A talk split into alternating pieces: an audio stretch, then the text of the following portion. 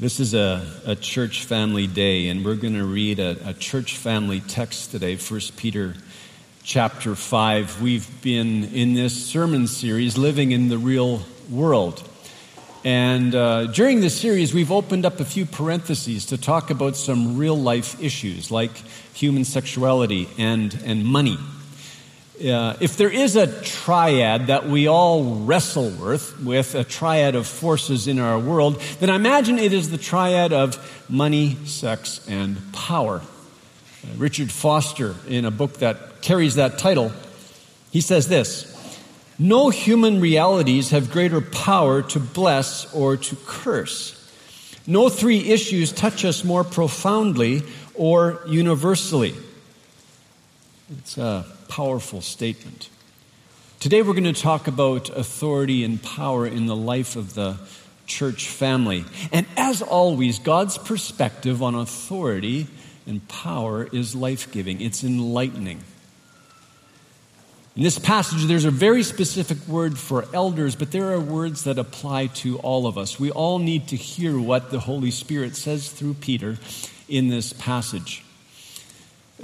Just to set the context for the passage, every passage in Scripture is written within a context. There is a set of circumstances.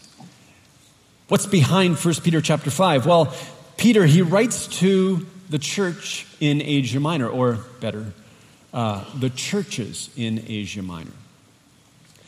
It's a time when the church is going through a period of, of suffering. It's not systematic, systematic, it's not widespread persecution as yet, but those who follow Jesus, they often find themselves on the margins of society. Most people in their world worship the Greek gods, the Roman gods, the, they worship the Roman emperor. And those that follow Jesus, they're often dishonored, they are maligned, they are slandered. They come under what's called religious discrimination, social pressure. Peter refers to them at the beginning of his letter as the elect exiles. So they're elect. They're, they're, they're, they're, special in the eyes of God. They're God's very own possession. They're chosen disciples. They've been born to a living hope. graced with the Spirit of God, they serve and speak in the name of Jesus. But they're also exiles. They do not feel completely at home where they live. So they're vulnerable. And the question behind today's text is what kind of shepherding, what kind of leadership does the church in Asia Minor need in order to not only survive but thrive? What kind of shepherding leadership do you need in this day? This week I heard the story of a church planter who, together with some other followers of Jesus, started a, a new church in another province of Canada. After some time, a number of years, the church received a bill from a provincial power utility. It was a bill of $100,000, unexpected. When they went to the provincial power uh, utility to, to talk about the bill, the, the word that they got was that they had been billed incorrectly for years and now they needed to pay the bill. They tried to renegotiate the debt, but they were unsuccessful. And as a result, the church closed. So now, this church planter, 50 years of age, well educated, he had to find his way.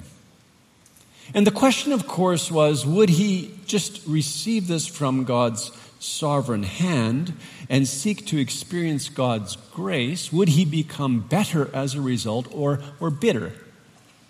Only one letter needs to change to go from better to bitter. So he made the choice to receive it from the Lord. He humbled himself and he went to work in a warehouse joined the crew of the warehouse. After some time, he became known as the pastor to the warehouse. Today, he serves as a counselor in another church. Those that know him say that he is very, very gracious. Now, the question I ask myself and I ask you is who would you like to have as your shepherd? That church planter, before he went through a time of suffering and experienced God's grace, or after. I think most of us would choose the one that had gone through the time of suffering and in the midst of that had experienced God's goodness, God's grace, had been shaped by it. Shepherds always serve in a context of grace and suffering.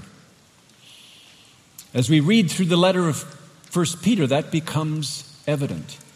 Shepherds always serve in a context of grace and suffering. 1 Peter chapter 5 verse 1. So, based on the previous four chapters, so I exhort the elders among you as a fellow elder and a witness of the sufferings of Christ, as well as a partaker in the glory that is going to be revealed. Shepherd the flock of God that is among you, exercising oversight, not under compulsion, but willingly, as God would have you, not for shameful gain, but eagerly, not domineering over those in your charge, but being examples to the flock. And when the chief shepherd appears, you will receive the unfading crown of glory. Likewise, you who are younger, be subject to the elders. Clothe yourselves, all of you, with humility toward one another. For God opposes the proud, but gives grace to the humble. So, as you can see, a very specific word for elders, for shepherds, but also words that apply to all of us.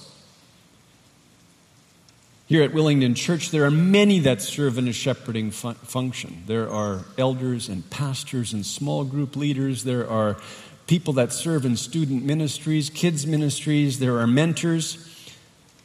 The word elders that's used here, just a quick note about it. It is the most common word in the New Testament for church leaders. It always appears in the plural. It's used for church leaders in Jerusalem, in all of Palestine, in the whole of Asia. Elders. It's used for house church leaders. It's used for the leaders of larger congregations. Another thing about the word elders, you will find that the word elder and shepherd and overseer, these three words are used interchangeably. For example, in Acts chapter 20, verse 17, Luke, he's writing about Paul's visit to Ephesus. Luke, Acts 20, verse 17, he sent to Ephesus and called the elders of the church to come to him.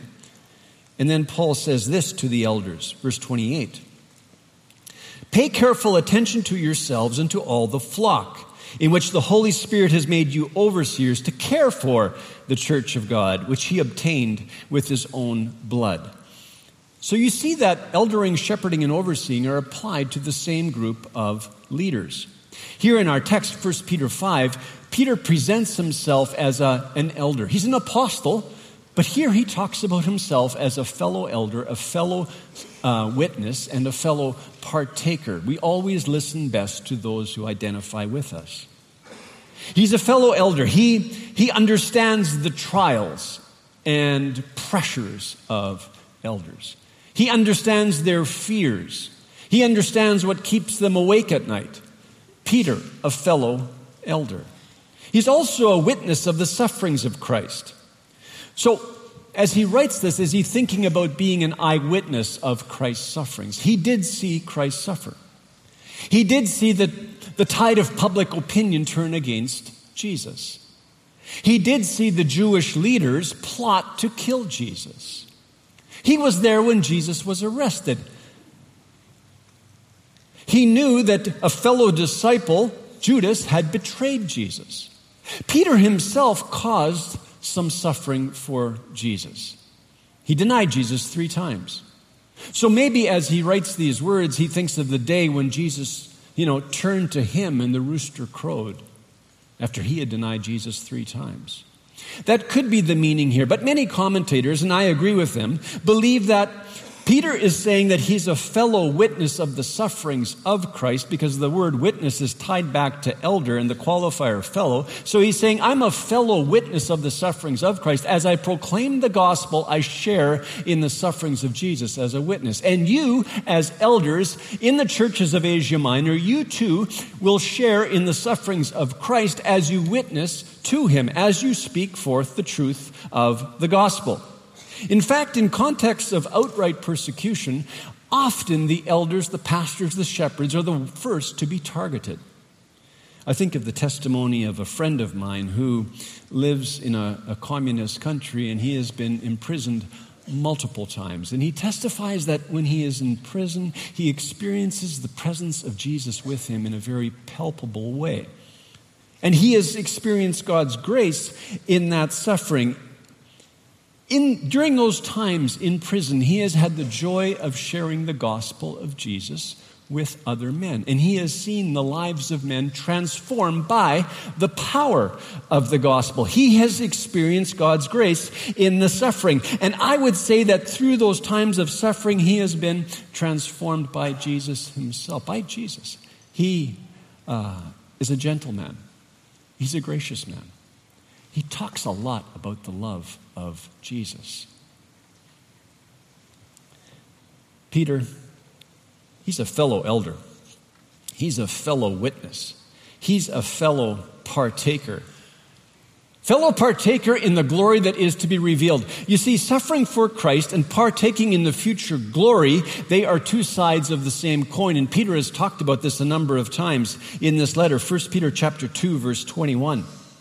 But if when you do good and suffer for it you endure, this is a gracious thing in the sight of God. For to this you have been called because Christ also suffered for you, leaving you an example so that you might follow in his steps. And then 1 Peter 4, verse 13. But rejoice insofar as you share Christ's sufferings, that you may also rejoice and be glad when his glory is revealed. So, as Pastor Willie said last weekend, suffering for Christ is to be expected. And it's endured now by the power of the Spirit. It's also endured because we look toward future glory, eternity with Christ. So, Peter, he presents himself to the elders of the churches of Asia Minor as a fellow elder, a fellow witness, and a fellow partaker. And then he reminds them that they have been given something very, very precious to steward. Something has been placed under their care. And what is it that is so precious to God? Well, it's God's people, it's the flock of God. Verse 2 Shepherd the flock of God that is among you. Peter's mind must have gone back to that day on the shores of Galilee when Jesus appeared. You know, after Jesus' crucifixion, Peter and some other disciples, they went to Galilee. They went fishing. And they fished all night, caught nothing. As day was breaking, Jesus stood on the shore, and that changed everything. Jesus calls out to the disciples that are out in the boat, Have you caught some fish? And they respond, Nothing, not even a nibble the not even a nibble I answered, uh, or I added. Nothing. They haven't caught a thing. And so Jesus says to them, Cast your net on the right side of the boat. They do that. And there are so many fish that they can't haul the nets in, or at least they struggle to do it. As they're hauling in those fish, John perceives what's happening and he leans over to Peter and says, It's the Lord. Peter, when he hears that, he puts on his outer garment and he dives into the water and he swims the fastest 100 meters he has ever swum.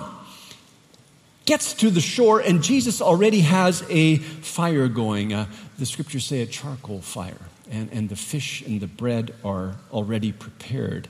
And Jesus invites the disciples into a conversation, and in that conversation, he focuses on Peter we get to listen in. John chapter 21, verse 15. When they had finished breakfast, Jesus said to Simon Peter, Simon, son of John, do you love me more than these? He said to him, Yes, Lord. You know that I love you. He said to him, Feed my lambs. He said to him a second time, Simon, son of John, do you love me? He said to him, Yes, Lord, you know that I love you. He said to him, Tend my sheep. He said to him the third time, Simon, son of John, do you love me?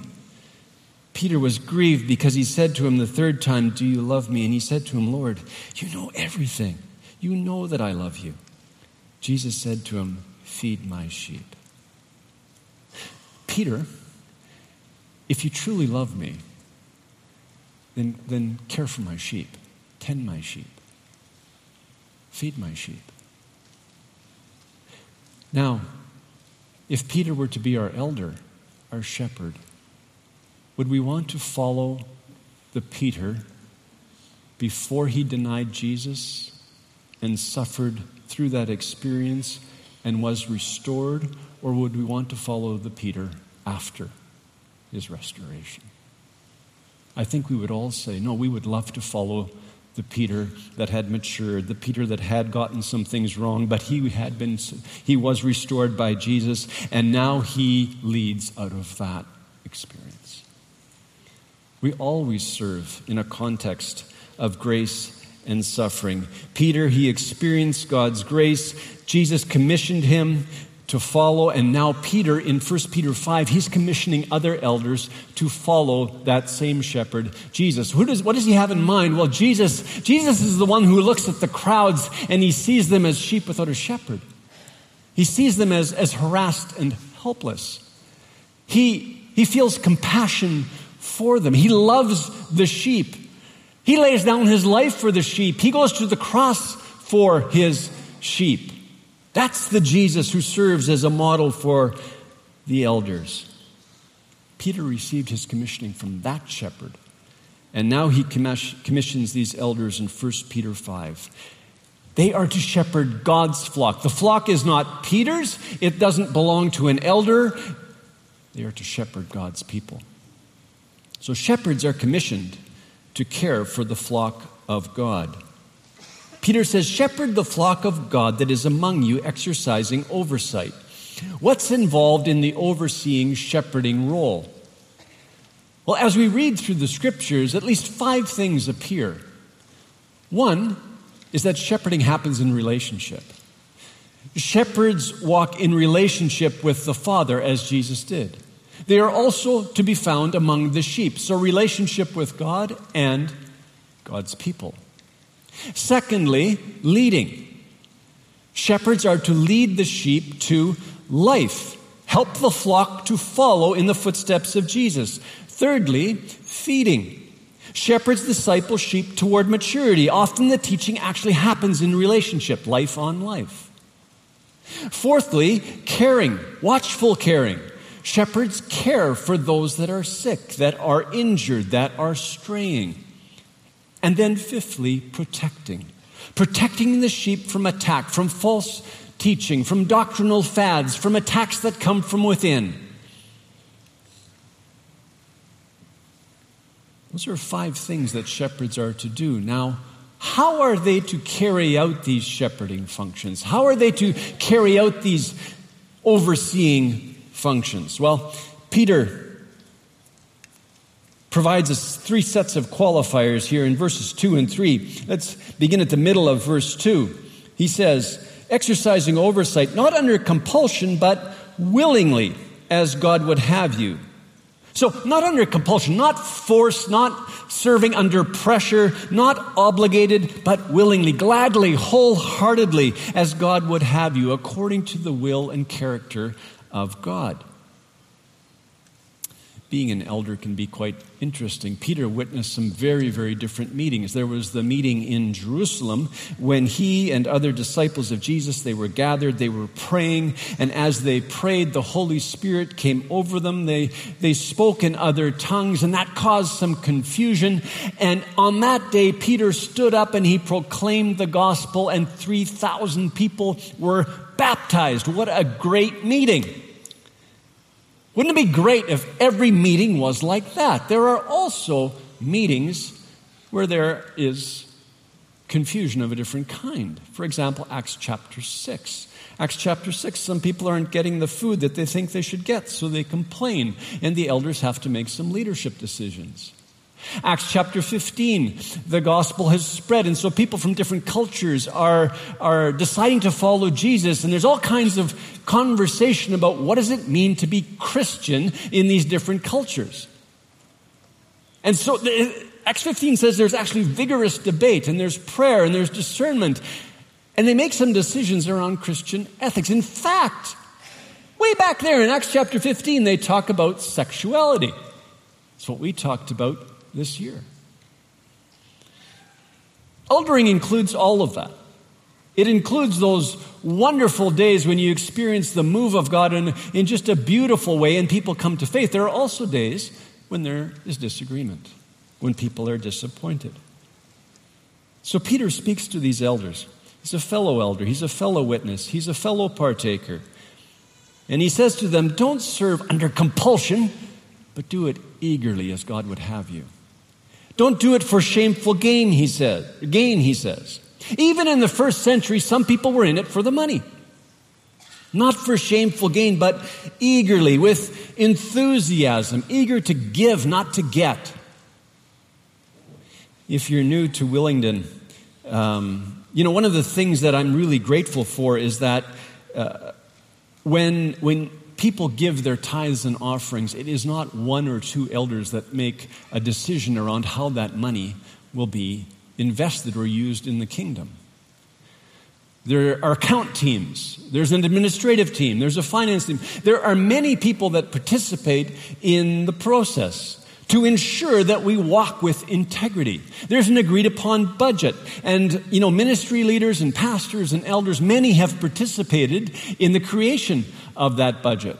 And it, the intent is to do it under God's direction so that this church will be blessed and those beyond this church will be blessed. I'm thankful for that. At the same time, we need to hear the word, not for shameful gain, but eagerly. And then, not domineering over, not lording it over, not controlling those in your charge, those that have been allotted to you in God's providence, but being examples to the flock. Why would Peter say that? Why would he talk about domineering? Well, he's writing to people that live in Asia Minor. And in Greco Roman societies, status was really cherished. Authority meant power and control. That's just what it meant. Those who were subjected to authority, well, usually the slaves, women, the children, they were subjects to be subdued. Authority was asserted to, to preserve honor. And that was understood to be right and good. Our society, and at times our home cultures, will have taught us that to be someone in this world, you need to dominate others. If you're in authority, you have the right to dominate, you have the right to control, the right to take advantage of, and those that are under your authority, well, they honor you by receiving your leadership unquestioningly. Peter has something very different in mind when he talks about the authority of elders. He's embraced what some call the upside down kingdom. It's not his idea, it's not his vision. He got it from someone else. Listen to Mark chapter 10, verse 42. And Jesus called them to him and said to them, You know that those who are considered rulers of the Gentiles lord it over them and their great ones exercise authority over them. But it shall not be so among you. But whoever would be great among you must be your servant, and whoever would be first among you must be slave of all. For even the Son of Man came not to be served, but to serve, and to give his life as a ransom for many. That's the example of authority that Peter has in mind. The best oversight is not domination, it's a life of service. It's the life of Jesus modeled, exemplified.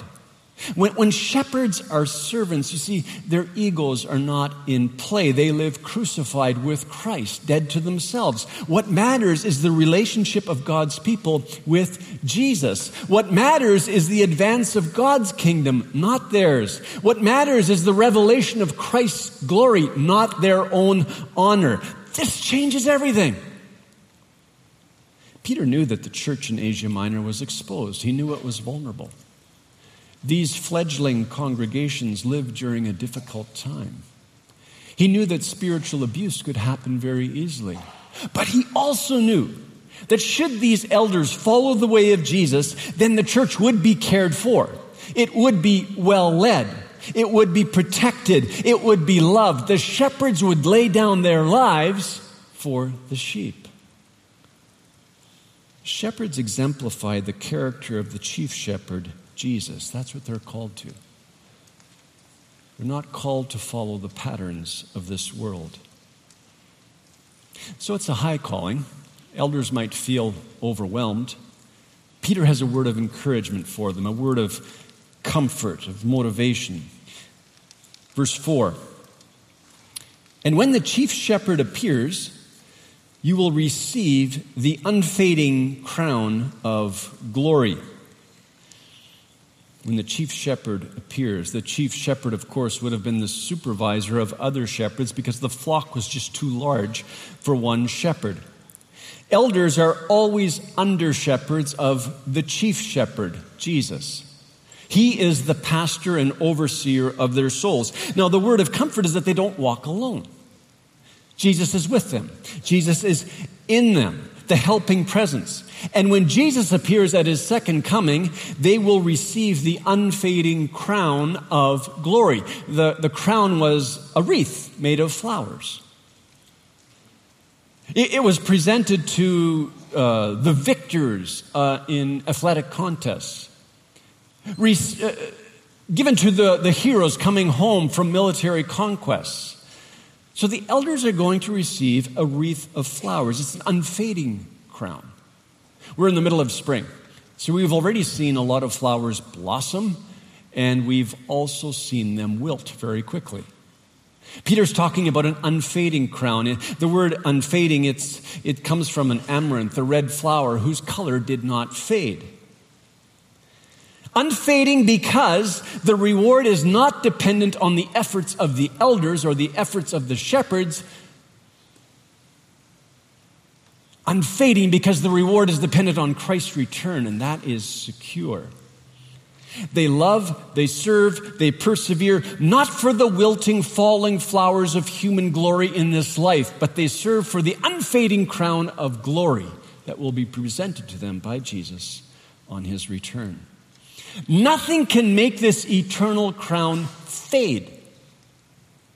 Not death, not time, not shaming, nor persecution, nor the evil one. Nothing can make the eternal crown that God's people will receive, nothing can make it fade because it comes from Jesus. So shepherds receive their crown from the chief shepherd. And then Peter has a word for all of us. Verse 5 Likewise, you who are younger, be subject to the elders. Now, some would say that this word younger refers just to those who are younger in age. And so everybody over 30 is now exempt. No. Um, many commentators agree that the word younger actually refers to all those who are not elders and shepherds in the life of the church. So, a word for all of us. Be subject, submit. Sometimes a hard word to, to hear, but I think it's helpful to understand what the word actually means. At the center of that word for submission is the word order. And so, whenever we submit, we're recognizing the divine ordering of life, that in the ordering of life, God has established authority for our good. All members have equal dignity before God. We are all created in the image of God. All followers of Jesus, graced by the same Holy Spirit, all gifted by God. But all people do not have the same God appointed roles. All equal, but different roles. So when church members submit to elders, they do so out of a relationship with Christ, out of reverence for Christ. It's not unthinking obedience, it's not blind subservience. Here at, at Willingdon, you can disagree with the direction uh, sometimes put forward by leadership. But you can do that in a respectful way. So you can enter into conversation, you can pray, you can talk to elders, you can talk to pastors. At the end of the day, we all submit to Jesus. Even I, as lead pastor, in conversation with elders, there are moments when I need to submit to the understanding of the larger group and say, okay, God, I don't understand all things, but out of reverence for you, Jesus, I will submit to the direction given. And I trust you to lead us as your people. We do that out of reverence for Christ. Of course, that kind of life together, it demands humility on the part of all of us. Peter says, verse 5, clothe yourselves, all of you, with humility toward one another. For God opposes the proud. That word opposes, he resists. He lines up against the proud, those who think they are above, but gives grace to the humble. He lavishes his favor on the lowly in heart. God opposes all forms of arrogance. He opposes um, authoritarian, domineering elders. He opposes contentious, rebellious members. He opposes all people who act independently of him. God will always oppose the proud, but he gives grace to the humble. So, shepherds and their people, better said, God's people, must be clothed with humility. When Peter says, when he writes that they should be clothed with humility, what image does he have in mind? Clothed with, it, it actually means to, to wrap something around oneself, to tie something around oneself. At that time, slaves would uh, tie an apron around themselves before serving people at table. What image does Peter have in mind as he writes these words? On the night when Jesus was betrayed, the Gospel of John tells us this John 13, verse 3. Jesus, knowing that the Father had given all things into his hands, and that he had come from God and was going back to God, rose from supper. He laid aside his outer garments and, taking a towel, tied it around his waist. Then he poured water into a basin and began to wash the disciples' feet and to wipe them with the towel that was wrapped around him. That's stunning. Because Jesus is the King of Kings, Jesus is the, the Lord of Lords. All authority has been given to him. And he wraps himself in humility, he ties it to himself. And he washes the feet of each disciple, even the feet of his betrayer, Judas. John writes, he, he loved them to the end. He loved each one to the end. That is the example of leadership and authority, the example of love and service, the, the example of humility and submission that we are called to follow. That was what Peter was calling the church of Asia Minor to follow. Karen Jobes, a commentator in First Peter, writes, and I'll end with this quote. She writes, It is no stretch of the imagination to infer that these earliest Christians of Asia Minor took the Apostle Peter's message of consolation and encouragement to heart, rising to the challenge of leading the church through perilous times generation after generation, with the humility, strength, and grace that only the Lord can supply. By the second century, there were flourishing, well established churches in the areas to which Peter wrote. This area became the cradle of Christian doctrine in the first four centuries of the church. So may we hear well what the Spirit of God may be saying to us through the Apostle Peter, through this word today. May we follow the example of Jesus. And if we do, if we follow Jesus now in the 21st century, no matter how difficult life may become, we will be just fine. Because in the midst of suffering, we will experience God's grace. Amen? Amen. Let's stand for prayer.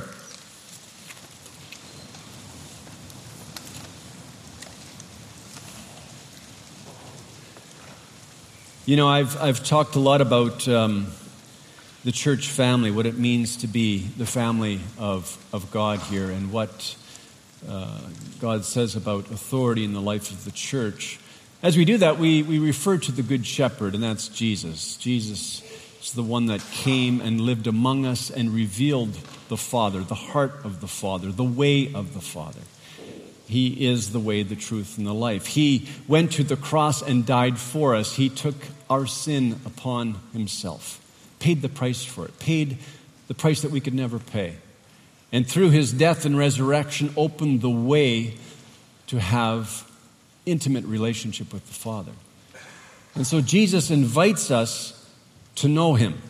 And if you've never surrendered your heart to Jesus and you're here and you just are yearning for the peace of God in your life, you are looking for forgiveness, you want the gift of eternal life, then Jesus invites you today to receive him. And there's going to be a prayer posted, and if you uh, identify with this prayer, just pray it together with me. And then I'll pray a prayer for all of us. God, I desire to know you personally. Please forgive me for leading my own life and rejecting your love. Thank you, Jesus, for dying on the cross and paying the price for all my sin. I ask you to forgive my sins. Jesus, lead me from this day forward. Fill me with your spirit. Set me free. Make me into the kind of person you created me to be. Thank you, God, for adopting me into your family and gifting me with eternal life. In Jesus' name, amen. If you prayed that prayer for the first time, you can come talk to me or go to the Welcome Center. We'd love to encourage you in your journey. And now, a prayer for all of us. Jesus, we praise you. You are the chief shepherd of this church. This is your church. We are your flock. Lord, I pray for the shepherds among us, whether they be elders or pastors or small group leaders or mentors. Lord, there are so many shepherds in this church. Grant them your heart. May they serve willingly, eagerly, being examples of who you are, Jesus. Clothe all of us Lord, in humility. We humble ourselves before you. And may we walk in humility out of love for you, Jesus, out of love for one another, for your glory and your glory alone. In Jesus' name, amen. Amen. God bless you. Have a great Sunday and week.